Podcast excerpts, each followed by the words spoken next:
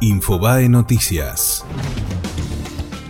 Crece la tensión económica a dos semanas de las PASO. Con el dólar arriba de 44 pesos con 50 centavos, el riesgo país en 820 puntos y ante la falta de claridad sobre el resultado del 11 de agosto, la cautela se impone entre los inversores.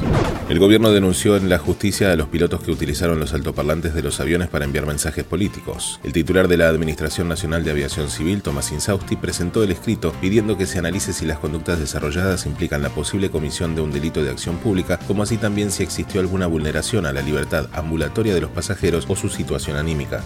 La mesa de enlace acepta reunirse con Alberto Fernández pero pone condiciones. Los dirigentes del campo pretenden concurrir al encuentro juntos y no por separado como habían sugerido desde el entorno del ex jefe de gabinete. El mismo se realizará fuera del ámbito institucional de las entidades y luego de las PASO.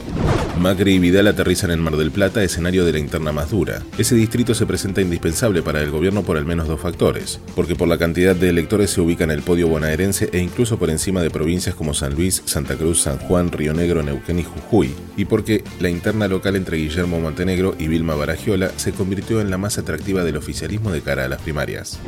Golpe comando en Brasil. Hombres armados robaron más de 30 millones de dólares en oro y otros metales en el aeropuerto de San Pablo. Los asaltantes colocaron adhesivos dorados en camionetas negras para imitar los carros de la Policía Federal y vestían trajes negros e insignias similares a los de la Fuerza de Seguridad. Fue Infobae Noticias.